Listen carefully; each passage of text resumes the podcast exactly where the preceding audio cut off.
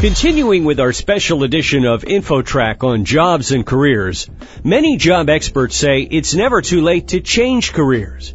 But a recent study found some pitfalls you should know about before you take the leap. Here's InfoTrak's Taryn McCall. Taryn? Thanks, Chris. Richard Johnson is senior fellow at the Urban Institute and co-author of the study, which looked at people who made a career change after age 50. Let's talk about the results of your study. While you found some pluses, the biggest headline about your research is the downside of changing careers. Tell us what you found. The big downside is that almost everyone who changes careers at older ages ends up earning less on the new career than the old career.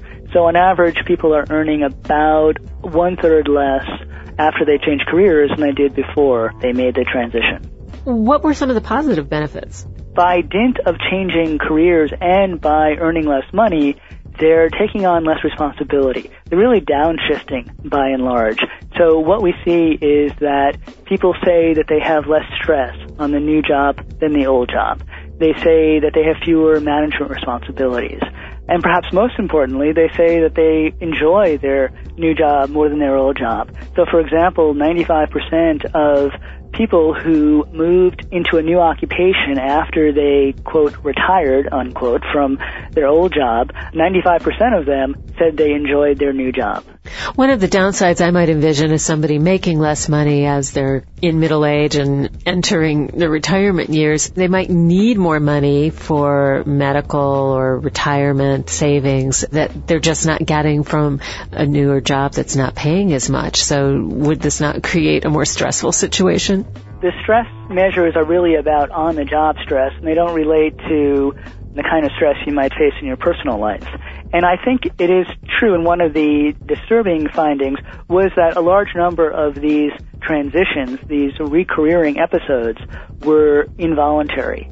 It happens frequently when people are laid off, when people have to leave their job because of health reasons. So we estimate that at least a third of these movements into a new career were not completely voluntary on the part of the career changers. But generally they were happier after the change? That's right. Even if they were laid off from their old job and they had to, you know, presumably find a job under a stressful situation, they, you know, needed to continue working, even those people enjoyed their new job much more than they enjoyed their old job. So the fact that the jobs are less stressful, that they involve more flexible arrangements than the old jobs, and that's something that people at older ages really say they value. You know, they want to keep working, but they want to keep working on their own terms. And that means, you know, they want to, to some extent, be able to set their own hours. They maybe don't want that nine to five grind.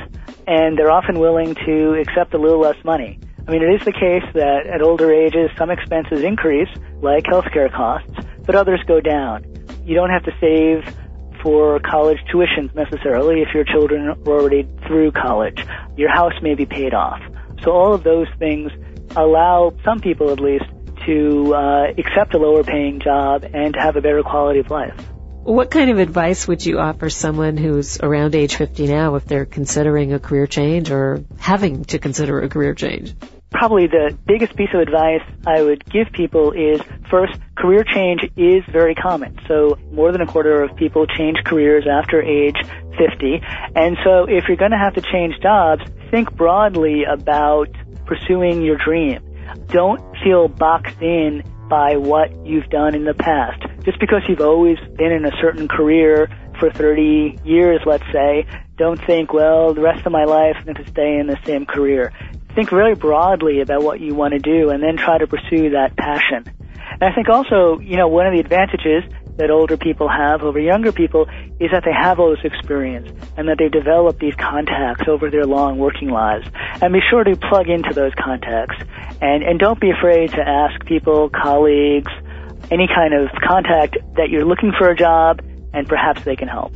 We're talking with Richard Johnson, Senior Fellow at the Urban Institute about career changes after age 50. Is there a website, Richard, that people can visit to get more information? Sure. They can visit the uh, Urban Institute's website. We have a special retirement section. It's www.retirementpolicy.org. Thank you so much for being with us today on InfoTrak. I hope that's good advice for a lot of people. Thank you very much. I'm Taryn McCall for InfoTrak. That'll do it for this edition of InfoTrak. To learn more about this or previous InfoTrak shows and guests, visit us online at TalkZone.com. InfoTrak is produced by Syndication Networks Corporation. Thanks for listening and join us next time for another edition of InfoTrak.